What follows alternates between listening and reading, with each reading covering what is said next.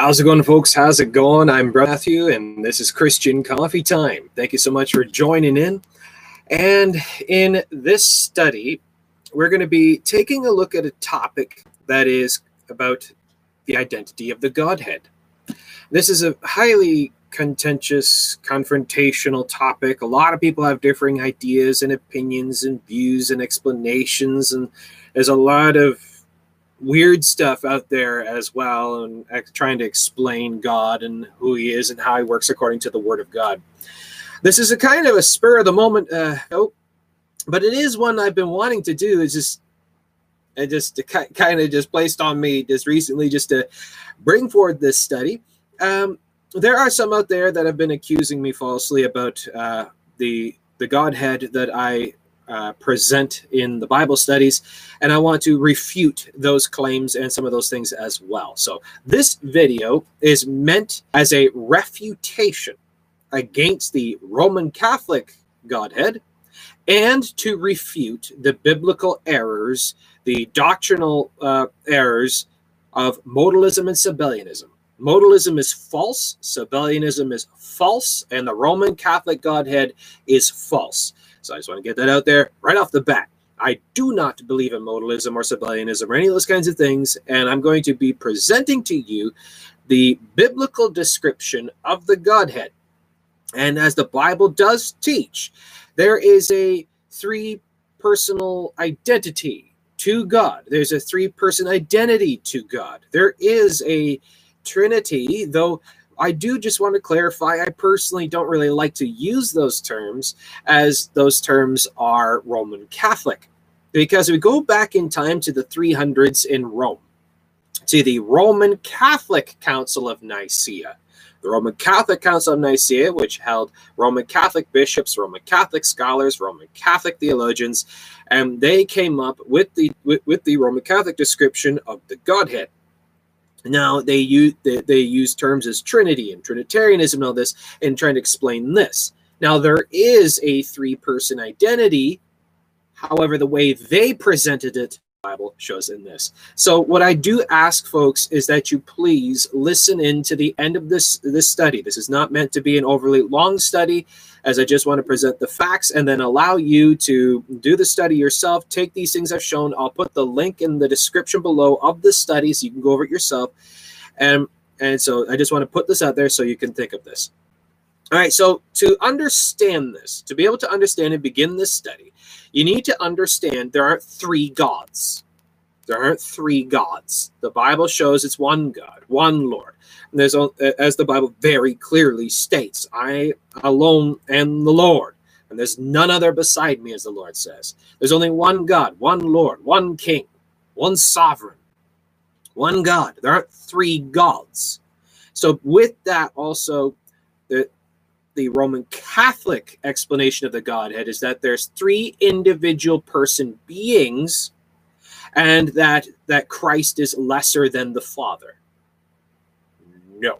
The Bible shows that it's one God, one person. In him is a three person identity that is all united in one equally. One equally. Okay, so that's key right there. So as we see in First Timothy chapter 2 verse 5 for there is one God and one mediator between God and men the man Christ Jesus. So that's what we're going to that's what we're going to be focusing on right there is the identity of the Christ, okay? All right. I already did just did this entire thing just several minutes ago uh, on a pre-recording and then my whole program crashed. So now I'm doing it live. So I'm a little winded and I'm trying to catch myself here to remember, okay, because I think I already said something when I didn't. Okay, so we're going to start with Isaiah chapter 9, verse 6. Isaiah chapter 9, verse 6. Now, in this, if you read it carefully, if you look at the specific words, Isaiah 9, 6, For unto us a child is born, unto us a son is given, and the government should be upon his shoulder.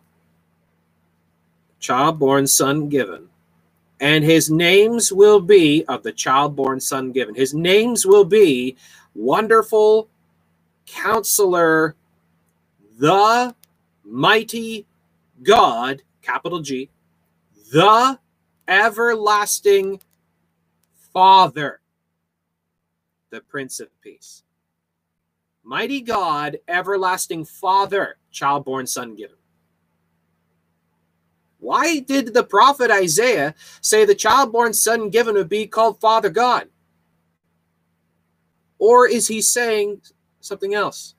Or is he saying this is who is coming down and will give himself to the people? Bear with me. Now, the next key we want to take a look at is First John 5 7. First John 5 7, we take a look at this. Now, some people say, well, that verse not supposed to be there. Well, it is. It's supposed to be there because it's scripture. It's in the it's in the uh, the original Greek manuscripts. It's the part of the received text, the received manuscripts. It is scripture. If your Bible doesn't have First John 5 7, you need a new Bible that has it. So First John 5 7.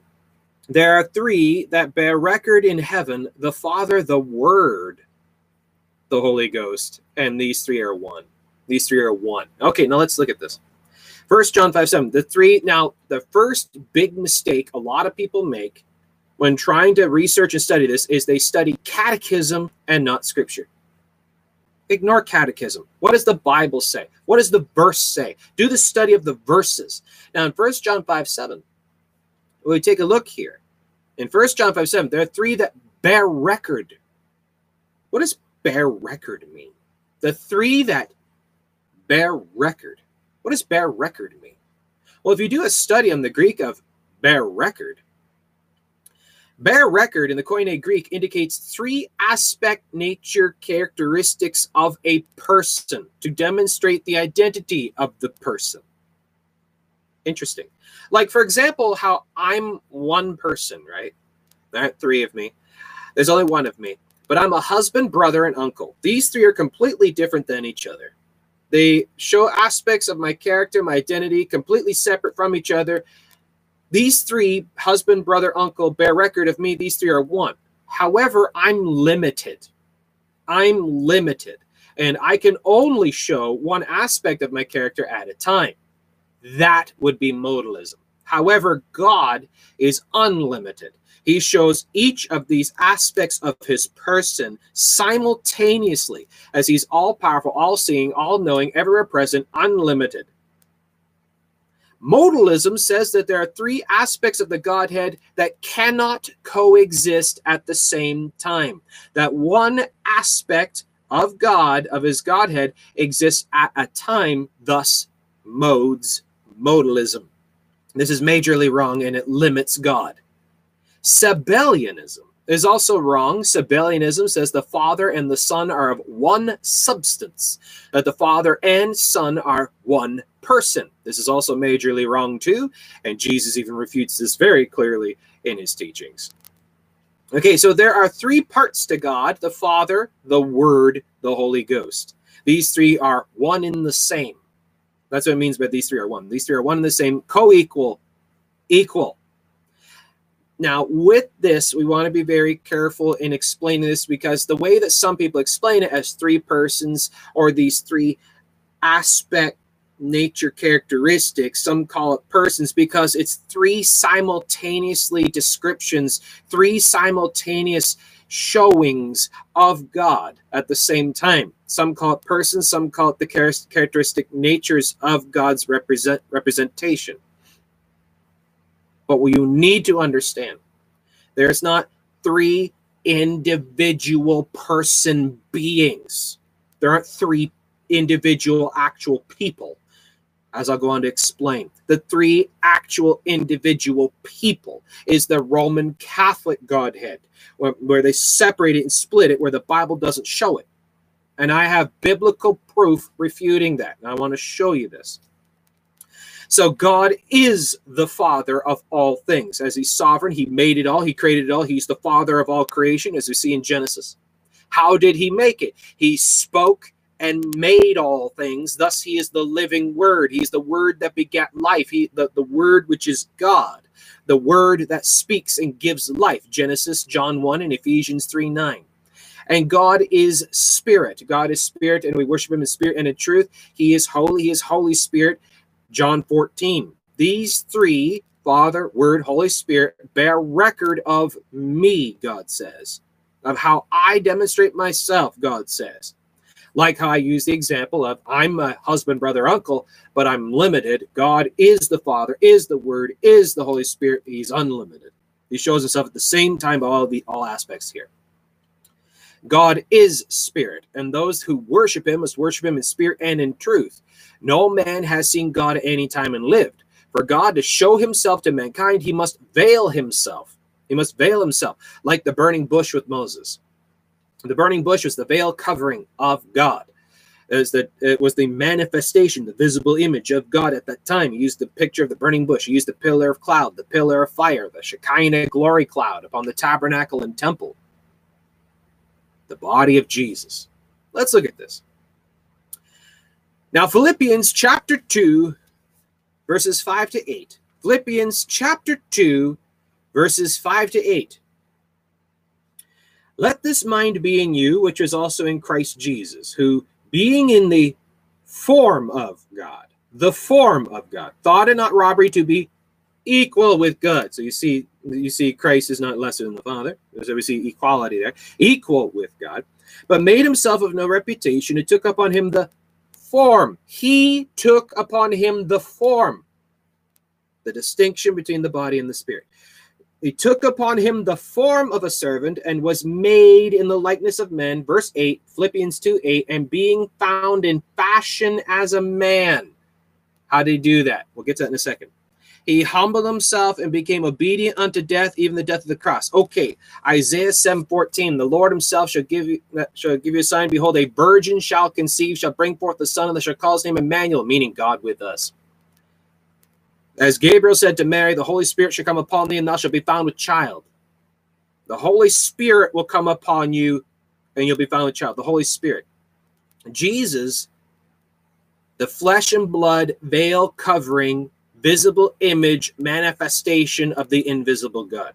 God was manifested in the flesh. 1 Timothy 3:16. We see Colossians 2 9 is the second key. Isaiah 9 6 is the first, Colossians 2 9 is the second key. Colossians 2 9, in him dwelleth all the fullness of the Godhead bodily. What is the fullness of the Godhead? Father, Word, Holy Ghost. The fullness of the Godhead bodily. The Word, which is God, became flesh and dwelt among us. If you've seen me, you've seen the Father. Receive ye my spirit, and he breathed upon them the Holy Ghost. The fullness of the Godhead bodily is what it says. Jesus says the Father is in me. 1 Timothy 4:10, the living God who is the savior of all men. 1 John 5:20, Jesus Christ the true God and eternal life. The, the physical image because we can't behold God as he is in his spiritual form. He needs a veil covering between us.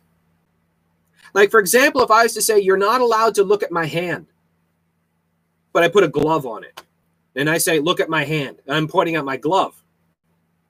But if you see my glove, you've seen my hand. My glove and my hand are one. Isaiah 9 6 is the best example of this. The name of the Son of God, Jesus Christ, the mighty God, everlasting Father. Jesus is the manifestation of the Father in the flesh. In Him, in the body dwells the fullness of the Godhead. Colossians 10. In the body that God prepared. Hebrews chapter 10. A body thou hast prepared for me. A body thou hast prepared for me. No man hath seen God any time and lived, and God is spirit thus meaning nobody has seen the Spirit of God. So God fashioned through Mary the body of Jesus to indwell and present himself to the people. Now, why? Because spirits can't bleed, spirits can't die. Acts chapter 20, verse 28 God purchased the church with his own blood. But God is spirit. How does spirits bleed and die? Okay. So with that, then we, you take Acts 20, 28, God purchased the church with his own blood. You want to pair that with Isaiah 9, 6, Colossians 2, 9, 1 John 5, 7 to explain to us what is the fullness of the Godhead. And in Philippians 2, 8, just as he always had a of Jesus. Okay, so the body of Jesus is the covering of the Father. The created sacrifice for sins, so God could die for the sins of the world, Acts 20 28. God purchased the church with his own blood. So God fashioned a body for himself so that he could, like he did for Abraham, the ram caught in the thicket by its horns. A thicket is a thorn bush, a ram with thorns wrapped around its head. Jesus, the Lamb of God, crowned of thorns. So we see here a foreshadowing picture with Abraham, Isaac, and the ram. There's only one God, one Lord, one Savior, and Jesus Christ is his name. If you've seen me, you've seen the Father. And Philip says to Jesus, Master, show us the Father, and it sufficeth us. And Jesus says, How long have I been with you, and you do not yet know me, Philip? If you've seen me, you've seen the Father. I and the Father are one. I and the Father are one. If you've seen me, you've seen the Father. But Jesus is the Son. Jesus is the bodily flesh and blood covering visible image of the invisible God in, in, of the invisible God. The glove on the hand. The glove on the hand. Jesus is the body of God himself. I and the Father are one. If you look at the names that, that, that the angels uh, give of the Christ Messiah, you look at what the prophets declare, you look what scripture shows He's called the mighty God, the everlasting Father. Okay, what is the Christ? Christ is anointed one, promised one, the prophesied one, the one of the prophets, everlasting Father, mighty God, the one whose ways are of old, of everlasting. That's who Christ is. Jesus is the Christ fleshly image. Jesus is the mighty God, everlasting Father in the flesh, the fleshly image, representative manifestation of this. The Holy Spirit, the Spirit of Christ, came upon Mary. She conceived Jesus. The body of Jesus is the first begotten of God, but the Spirit of the body, as Jesus says, the Father is in me. Colossians 2 9. In him dwelleth all the fullness of the Godhead bodily. The spirit of the body is Christ. Christ is God's own spirit. The spirit of Jesus, that, that so we see a distinction between the body and the spirit. The body was fashioned, Philippians 2 5 to 8. In Mary, Christ always was. He fashioned a body for himself so that he could give himself because he so loved the world. The so love of God is a self sacrificing love of God. Greater love hath no man than this, and a man to lay down his life for his friends. And that's what God did. God gave himself but spirits can't bleed, spirits can't die, so he fashioned a body so he could. Now, the Holy Spirit, the Spirit of Christ, came upon Mary. She conceived Jesus. The body of Jesus is the first begotten of God, but the Spirit of Jesus is Christ, the Spirit of God, the Word of God of John 1 1. This union of spirit and flesh created the perfect unity of 100% man, 100% God. Thus making the body of sacrifice for sins, Jesus the Christ, the Lamb of God, Son of God, the only begotten of God, God manifest in the flesh. Son of God means God the Son. Jesus also said, John chapter 20, verse 22, receive ye the Holy Spirit, and then he breathed upon them the Holy Ghost. He breathed upon them. The Holy Spirit was from him. It is his own spirit that is the Holy Ghost. Jesus says, The Holy Spirit shall come upon thee, and uh, he'll teach you all things. He'll never leave you nor forsake you. He shall be with you always. I will not leave you comfortless. I will come to you. The Holy Spirit will indwell you. He shall be in you and will teach you. And then Ephesians 3 17, that Christ may dwell in your hearts by faith. Jesus says, I will not leave you comfortless. I will come to you. Ephesians 3:17. That Christ may dwell in your hearts by faith, that ye being rooted and grounded in love. We cannot understand sometimes how all this works. But one thing we must understand when we go through this is to understand the difference between the primary and the secondary doctrines. Okay. Now, this does not mean that some doctrines are less important than others. I'm not saying that. I'm not denoting that. I'm not saying that in any way, shape, or form. I'm just saying this is the description, understanding that is given to the specific doctrines called the primary. Jesus and his divinity, that Jesus is God manifest in the flesh, is salvationary. If you don't believe that, you go to hell. As Jesus said in John 8 24, if you do not believe that I am, you'll die in your sins. I am means ego eimi, the always existing one. Now, understanding specifically all of the details of how exactly the Godhead in and of itself works is not salvationary. Some people elevate that doctrine to primary level. That's error. You're adding to the gospel. You to understand that Jesus is the Christ. Believe on the Lord Jesus Christ and thou shalt be saved. It doesn't say believe in the Lord Jesus Christ and understand exactly how all the Godhead works. It doesn't say that. As long as you understand who Jesus is who Jesus is, is salvationary. So elevating a secondary doctrine to pri- uh, a secondary doctrine to primary doctrinal level is error. Don't do that.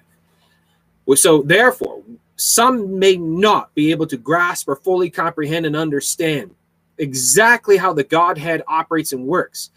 Though we believe this is what the Bible said, how it works, and only God Himself knows all of the specific details. Is again, God is infinite, and we are finite. We are limited. God is infinite.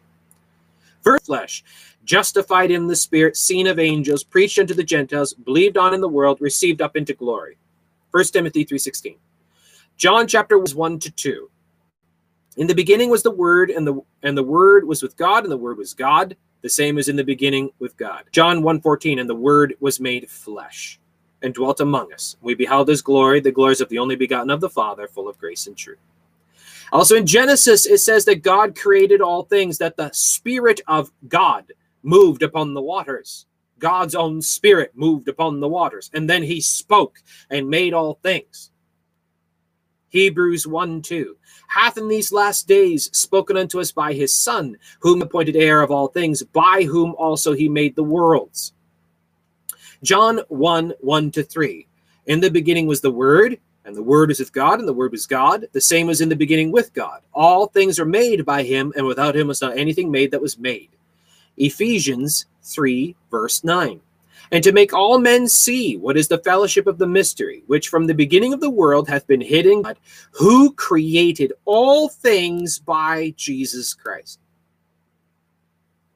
The Spirit of God the Word, the Christ Spirit, the Spirit of God, came down in the flesh, came down, manifested in the flesh. Jesus is the manifestation, the representation, the physical image, the visible image of the invisible God who is creator. Creator God came down and showed himself in bodily form.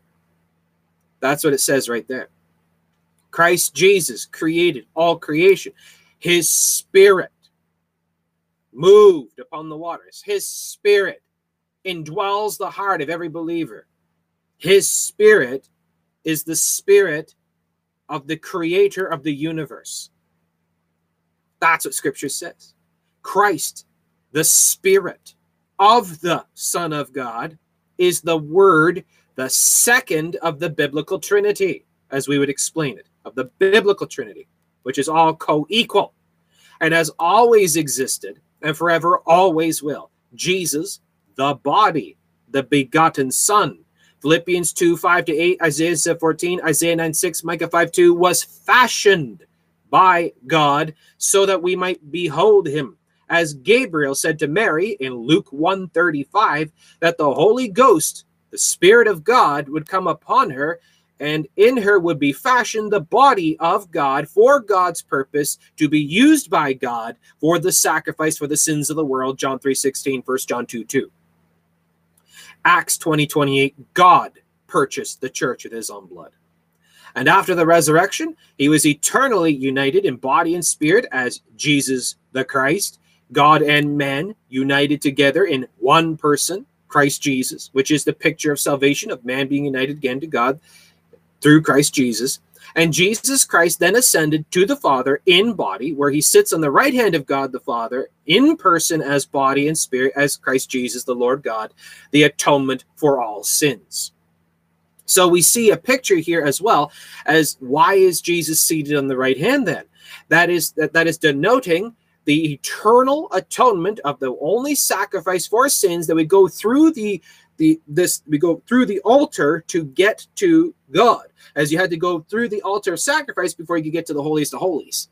That to get yourself right with God, you got to go through sacrifice. I am the way, the truth, and the life. No man comes unto the Father but by me. So to get to the Father, you got to go through Jesus. Got to go through the body, got to go through the sacrifice, got to go through the lamb, got to go through the blood. So again, we may not be able to perceive God to understand him in all his form and all his likeness and all uh, way he is, but we know that he is, always has been, and forever will be. We cannot understand him, but we believe him. There's only one God, one Savior, one Father, one Holy Spirit, one King, only one to be worshiped. All knees will bow to him, all tongues will confess to him, to the name above all names, Christ Jesus our Lord. First John 5 20 and we know that the Son of God has come and hath given us an understanding, that we may know him that is true. And we are in him that is true, even in his Son Jesus Christ. This is the true God and eternal life. John 20, verses 20, 29. Thomas answered and said unto him, My Lord and my God. Jesus saith unto him, Thomas, because thou hast seen me, thou hast believed. Blessed are they that have not seen and yet believed. Thomas says, My Lord and my God. And when you look at the Greek on that, when you put Lord God together, that means Jehovah God. Thomas called Jesus Jehovah God. So when we look at all these things, that what the biblical Godhead is, one person who shows himself by these three different ways simultaneously, not limiting one iota, as God is infinite in all ways, in all things, in all power, and he's omnipresent, omniscient, all knowing. He shows up. He shows that how he is the Father, he is the Word, and he is Holy Spirit. He seals and talks and saves and shows by his own person. That's who God is. It's not three persons, it's a three personal identity of these three manifestations, but it's one individual person who sits on the throne. There aren't three individual persons. It's one person who shows up by these three ways. But if you want to show up these three ways, you want to call it persons, fine. You want to call it characteristic natures, fine. But just as long as you understand it, the Roman Catholic description of the Godhead of three individual person beings is wrong.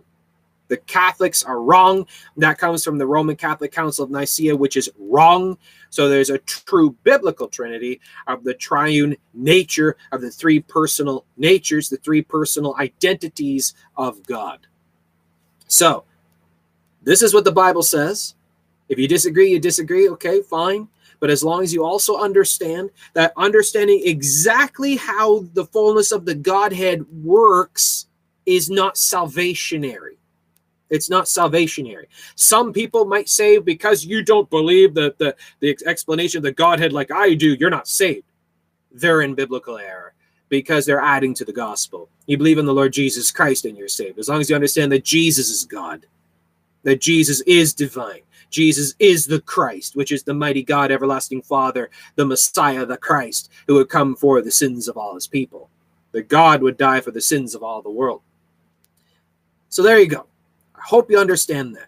And again, some add-on uh, things to add on here. Some people might say, well, why was Jesus saying, my God, my God, why have you forsaken me on the cross? Jesus saying, my God, my God, why hast thou forsaken me? is actually quoting Psalm 22. Psalm 22, verse 1, my God, my God, why hast thou forsaken me? Why are thou so far from my roaring? Psalm 22 is a prophetic psalm of the death of the Christ Messiah.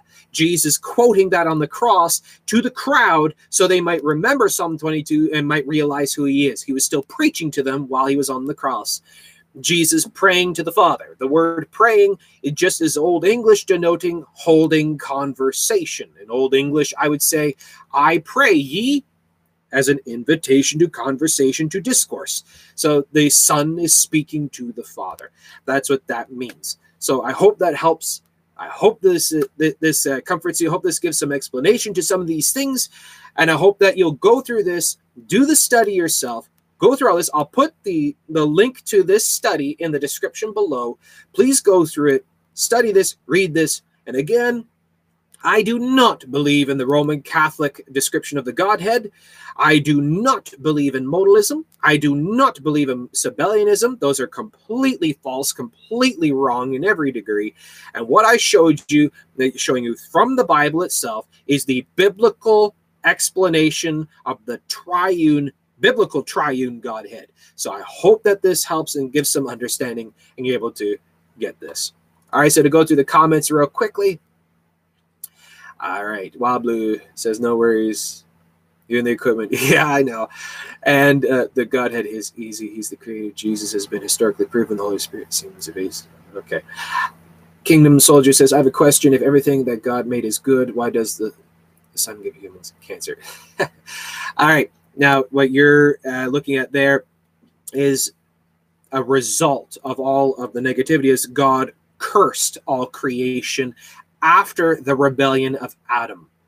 So when Adam and Eve sinned against God, we see God cursing, cursing all things and cursing uh, creation as a result because sin now has come in and corrupted all things. So God gave the decree about how the curse of sin is upon all creation.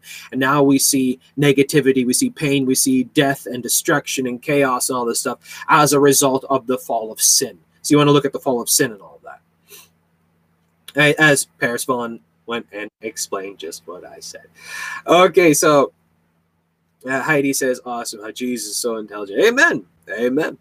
Okay, uh, CD, I believe, unit. Uh, Protestants reject Jesus' words in John 6.53. They don't know the logic of interpreting the Bible, which is to not depart from the literal sense, except only where necessarily requires it. Okay, let's look at John 6.53.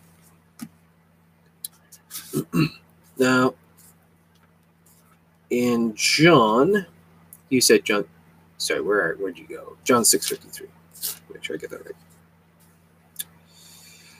Jesus said, Then verily, verily, I say unto you, except you eat the flesh of the Son of Man and drink his blood, you have no life in you. That, that again, as Jesus is talking about this, is giving his body, giving giving his blood, as we see that, that as a lamb would give its flesh and give its blood, there must be a death and shedding of blood for the remission of sins. Jesus, the Lamb of God, which will take away the sin of the world. So we see that it's not transubstantiationism, which is Roman Catholic heresy of the magic Eucharist Oreo thing, where they believe you literally, literally have to eat his body, cannibalize Jesus and literally drink his blood, which they believe the wafer becomes the flesh and the wine becomes the blood, which is not what Jesus says. You look at the end of, of the chapter, he said, Jesus says, My words are life. My words are life. My words are salvation. And you look at his words, his teaching, his doctrine. You believe on the Lord Jesus Christ, thou shalt be saved. You're saved by belief alone, because uh, again, it's for by grace are you saved through faith. Catholicism, and that and that uh, holds to the transubstantiationism doctrines, is error and is not biblical gospel okay, Protestants are heretics. Well, you, you need to actually go and read your Bible. Okay, and we go down through here. Richard Perkins, hi, would you be interested in your opinion on the Marian apparitions? That's Roman Catholic. That's Roman Catholic.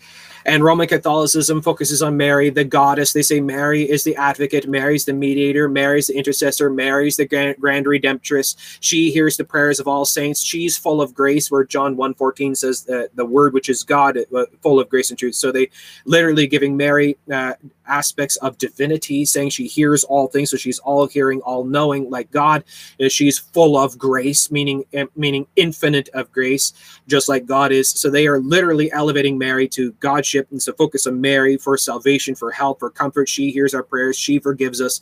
That's heresy to the nth degree. That's idol worship, and that's uh, that's idolatry. So again, the Marian apparitions. So Satan can appear as an angel of light, and his ministers can appear as ministers of righteousness, whose end shall be according to their work works. Their, their works are to lead people astray away from the Word of God, away from the truth of God, into the Roman Catholic doctrines. Because the Marian apparitions are all Roman Catholic, and Roman Catholicism is not biblical. It's not Christian at all. You atone for your own sins in purgatory. You, your sins can be forgiven by eating a magic Oreo. And a guy dressed as mother, wanting to be called father, sitting in a wooden box can forgive your sins. And that you, you get dunked in water and that forgives sins. And Mary can forgive your sins. And saints can intercede for you. None of that is in the Bible whatsoever. That they're a false religion that needs to repent and believe in the Lord Jesus Christ of Scripture. All right. So, with this, again, this study is meant for this uh, uh, this focus on explaining the Godhead and understanding who Christ is, understanding who Jesus is according to the Word of God. Jesus is the Christ, the mighty God manifest in the flesh. So I hope that this study has been a help and a comfort to you. So I don't want to override this with other too much of other things. I'll be back again with another uh, shortly. Uh, I'll be off tomorrow, but I'll be back again on this coming Friday. So I hope that uh, this has been a help to you and a comfort to you. Please consider this. Please rewatch this broadcast. Take a look at the notes. I'll be putting my notes in the description below. And I hope this has been a help and a comfort to you. So God bless you, folks. God bless all those who love our Lord God Jesus Christ. God bless all those who love his holy word. Hope to see you again, folks. If you like this study, please give this a like, give this a thumbs up. Make sure you subscribe, hit notification bell icon so you know when we put up new videos. And check out all the other playlists and all the other things. I'll be adding this video to the playlist according to the Bible. Please check that playlist out as I got tons of other uh, quick descriptions of topics and things uh, you'll find very interesting. So, God bless you, folks. And as always, if I don't see you again, I'll see you in the sky. God bless.